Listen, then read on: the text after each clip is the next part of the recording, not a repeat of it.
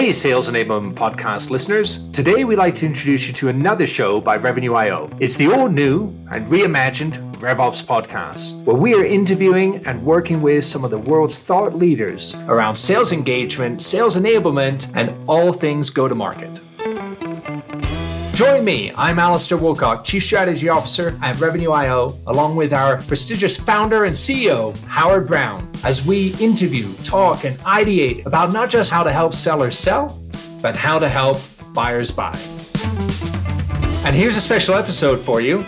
If you like what you hear, join us and subscribe. The RevOps Podcast.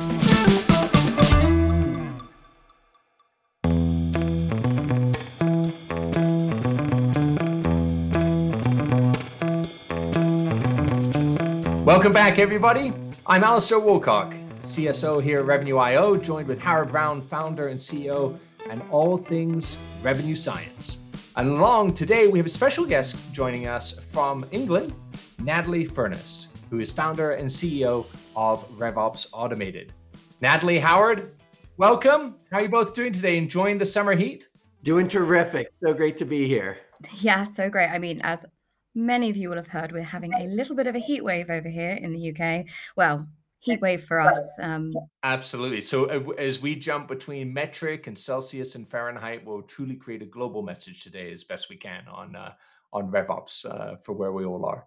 But uh, Natalie, we're, we're thrilled to have you with us, and thanks for joining while you are heads down in uh, in a hot summer period there over in England. Today, you know, we want to lean in, you know, for everybody listening, Natalie comes from a background of strong understanding of the technology side of what's going in the world of RevOps, both for marketing, sales, and CS. And you know, her team works very heavily in terms of helping companies both build blueprints. How do you actually implement and make this work? What's the overarching strategy to actually put in a proper RevOps stack? And you know, I, I want to start Natalie and Howard with this notion of everybody wants to get at this, but the moment you get outside of the world of high tech, one, RevOps isn't the most known thing, and two, a lot of whitewashing is going on, much like AI was several years ago, right? Where companies just say, "Well, I'm an AI company, and because I'm an AI company, it must be something cool." Right now, we're seeing the same thing happen in RevOps, right? People are just saying RevOps, but they actually aren't building it correctly and building the right foundations. Uh, Natalie, why don't we start? What, what are you seeing out there in terms of this notion of whitewashing? Yeah, I have to say, I am in agreement. Um, not just, it wasn't just AI. After AI, we had blockchain technology, and everything was a blockchain technology. Um, yep, we're seeing the same sort of thing in revenue operations. Everybody wants to be a rev tech platform of some sorts. And I think it's really tricky because RevTech is yet to be truly defined as as what it really is, which then means that every company is looking at, you know, SEO, search terminology, what are people clicking, what are people looking for, what are people wanting to buy. And they're finding that revenue operations or revenue technology or RevTech is something that drives inbound inquiries. So we're starting to see these labels used over and over again without really seeing how that platform provides revenue intelligence to the system because at the end of the day what's what's most important in revenue operations is we have the right data in the right place at the right time so we can get the revenue insights that we need to improve our systems. And howard i think you know we're even seeing the same thing here. Uh, north america certainly around the world and in our client set and elsewhere. A lot of this of well how, how do i draw the right insight? How do i draw this out of what are either behemoth or or incomprehensible stacks. You know, eh, what have you seen? Have you seen similar types of things to what Natalie's referencing there? Yeah, absolutely. As as we've talked, I think it's really critical to keep the outcome in mind, right? So what are you trying to achieve? And I think going back to RevOps, whether we call it RevOps or enablement or operations or silo busting, the end result is how do we provide a better customer experience, right? How do we identify those areas of our businesses that we need to optimize and automate? And how do we look at the entire revenue organization and find areas to that are both critical to provide reporting and then insights, right? Because reporting is one thing, but what do I do with that data? Right? So, yes, we mm-hmm. need to centralize data. We need to normalize the data. We need to make sure that we have a tech stack that provides visibility across the entire revenue organization. And then we need to use that to prescribe next best actions to our reps, to our managers to improve and accelerate revenue growth. And I think I would break it down this way for our listeners. Today, we really want to dive into the data and the insight side of how we set up an organization to be successful. And, you know, one, we need to help people discover insights that are highly personalized you know, now their dashboard is not what anybody needs, right? They don't just need broad level, here's how your mm. funnel's doing, you know, here's what's going on, you know, across a large swath of customers. We want actionable, personable things that enable then a contextualized action that enables an intelligent response. And and I, you know, I had a colleague of mine back in my Gartner days that said it like this once, and I thought it was wonderful. He said, "Look, don't make your channels more intelligent. Make your enterprise more intelligent."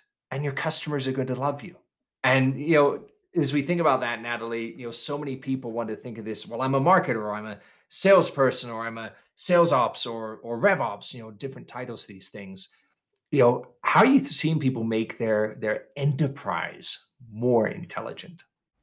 It's a great question. And I think people are still siloing themselves in these traditional roles of marketing, sales, service, and often when we work with our clients, we really try and like group everyone together around the, you know, the North Stars. Like, what does your company actually want to achieve? Yes, of course, better annual recurring revenue, better revenue, less churn, things like that. But what's going to get you there? And often when we're drilling down more and more to things, it comes back to exactly what you were saying in terms of customer experience. You know, how do we deliver a customer experience that works well across the whole system. You know, from that first moment that they have awareness of your brand to the onboarding to the revenue generation and ongoing. So they not only become a, a lifetime mm. value that's a, a, of great quality to the company, but they also refer their friends and, and generate more revenue that way. And it's it's getting people to see that they have an impact on revenue no matter how small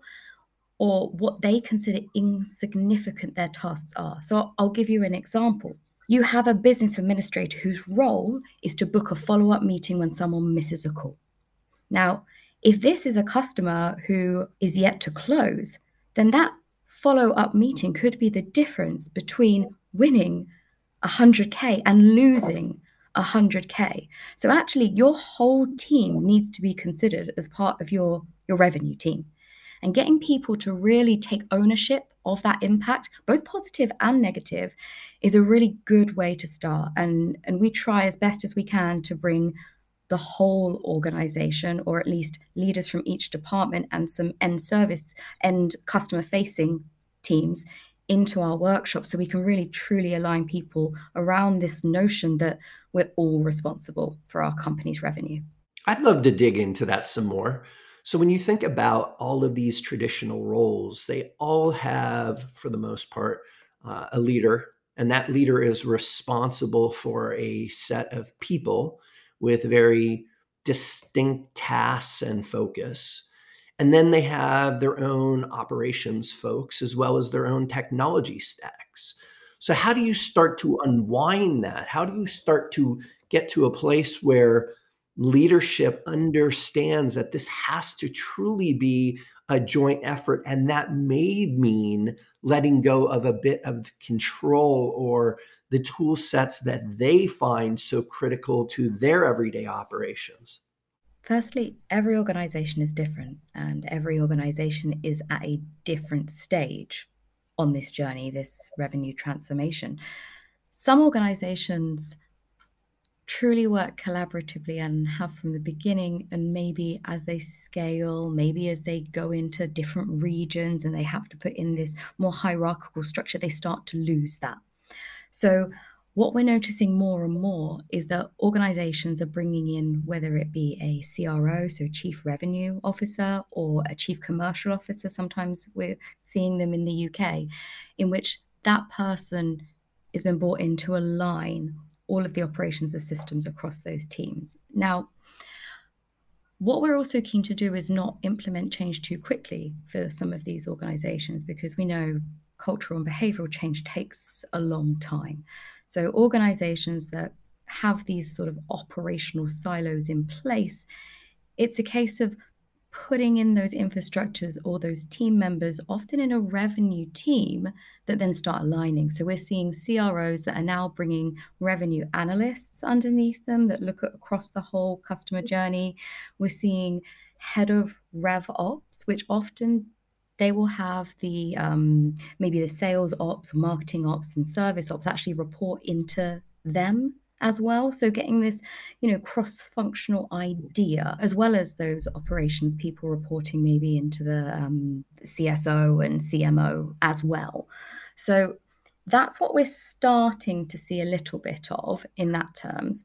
But we're also starting to see organizations that have maybe done their Series A, maybe their Series B even, and they've got a CEO who decides their first hire now is going to be a CRO you know somebody who from the offset is going to start implementing this culture of alignment of revenue insights and intelligent insights that then actually guide the whole team.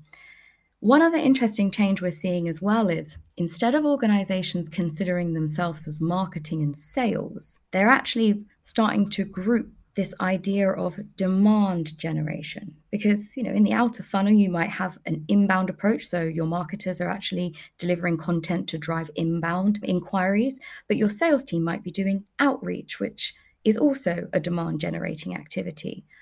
Well why do these have to be separate? Why couldn't demand generation be in a, a collaboration between marketing and sales driving inbound inquiries? And just starting to put those kind of notions towards some of our clients they're seeing the benefits of all of those teams focusing on getting those inbound inquiries. I, I like all of that, and I want I want to really press on this a little bit, and I want to be a little contrarian here, Natalie and Howard, because again, um, you know, when we look at the results, and you talk to CEOs literally around the world, and especially in the technology space, but in beyond tech, seventy nine percent actually will say they don't actually have alignment around how they produce revenue right? So, so yes, this is happening. That's of course creating the change for RevOps. So then you double click, and I remember I did this, you know, about a you know several several months ago.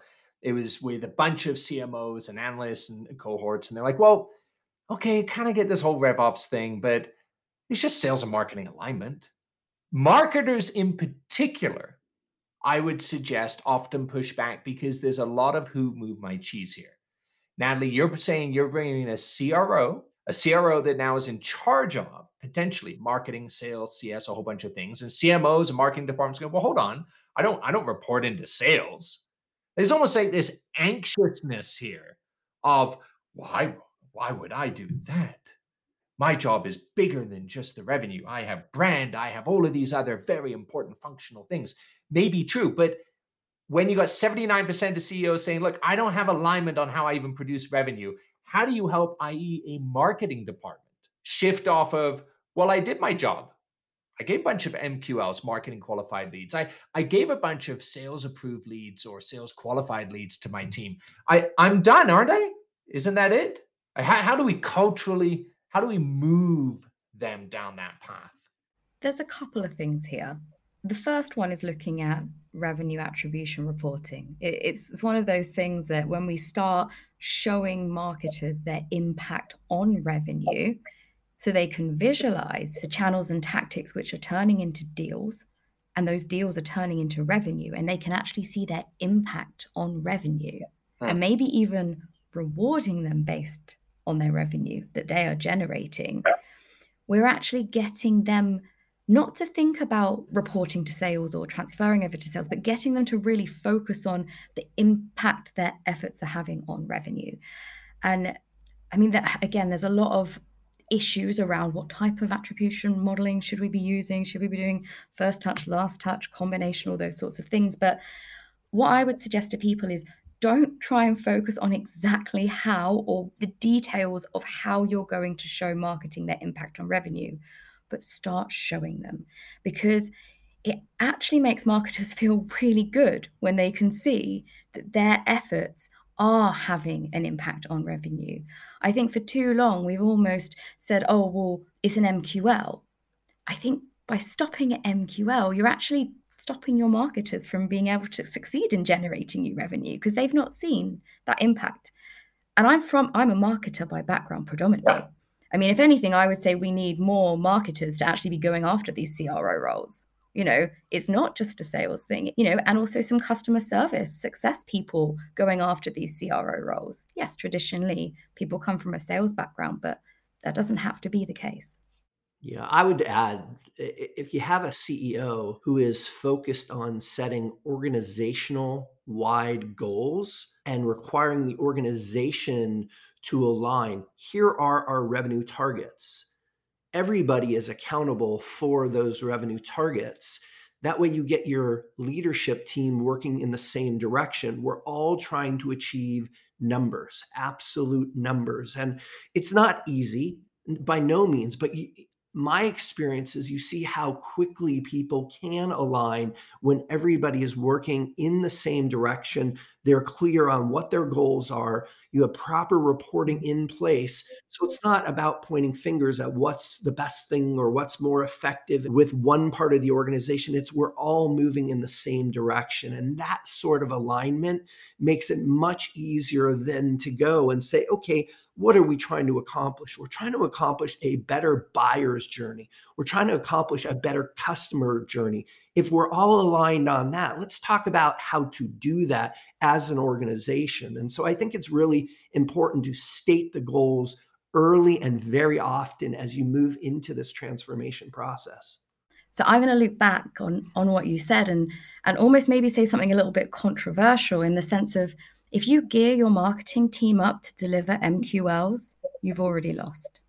Mm-hmm. Because an MQL is a lead qualified by marketing. Yeah. You have no idea if sales are going to accept that or if that's going to turn into revenue.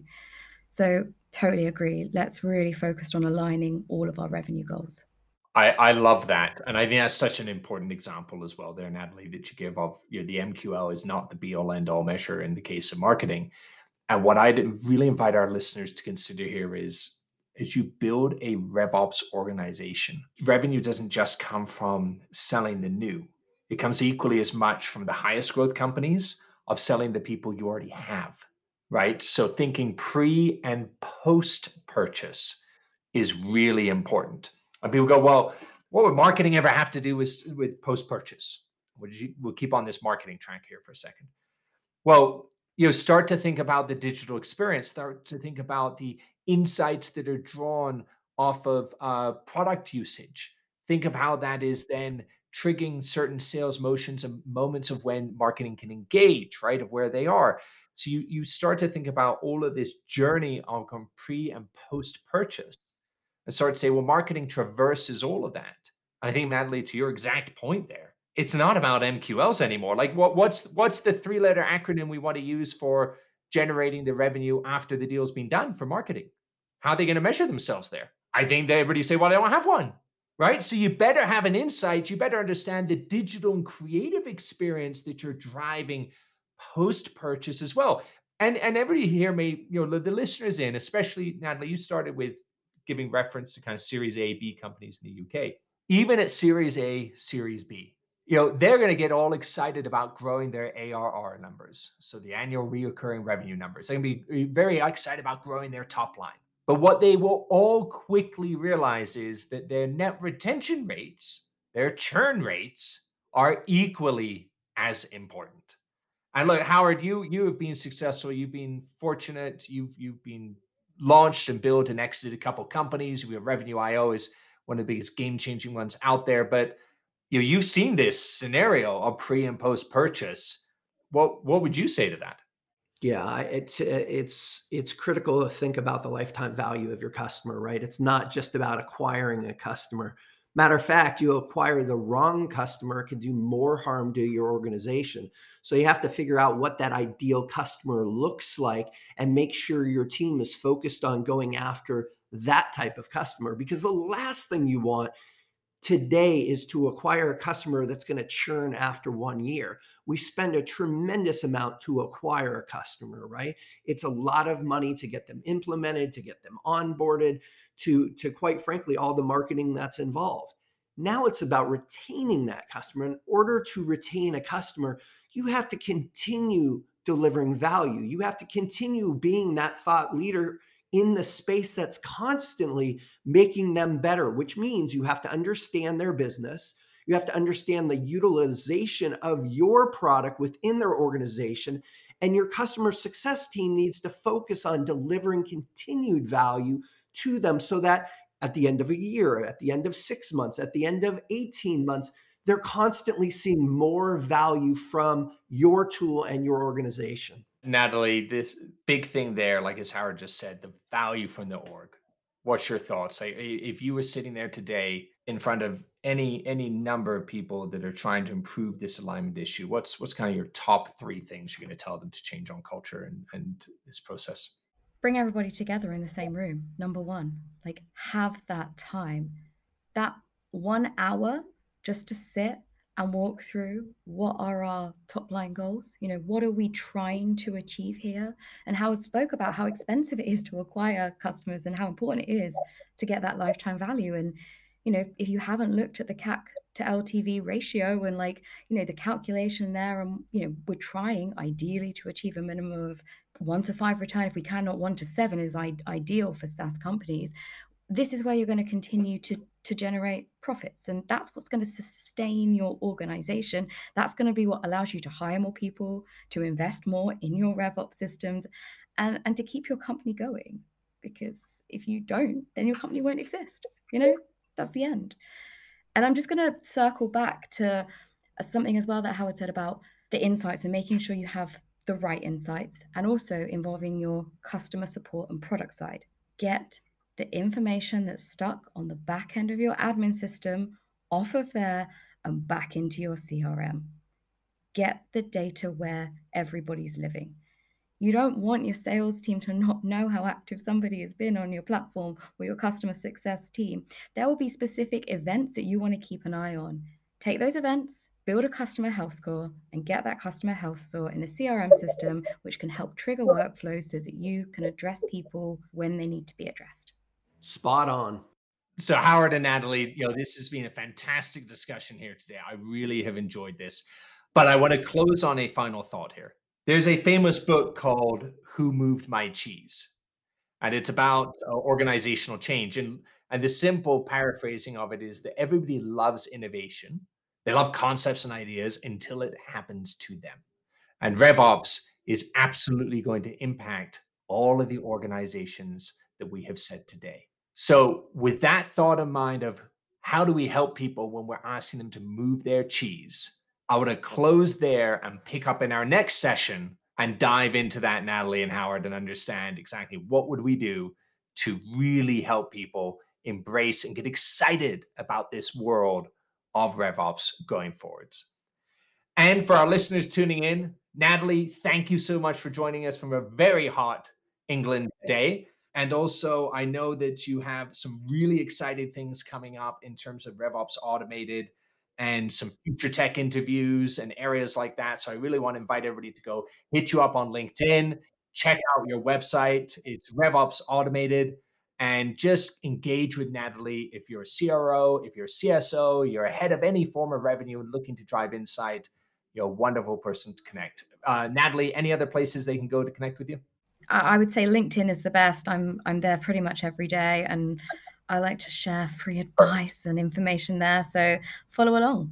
We love that too. Thank you so much for listening, everybody. Don't forget to like and subscribe. And we will see you on part two to figure out what happens when we move some cheese.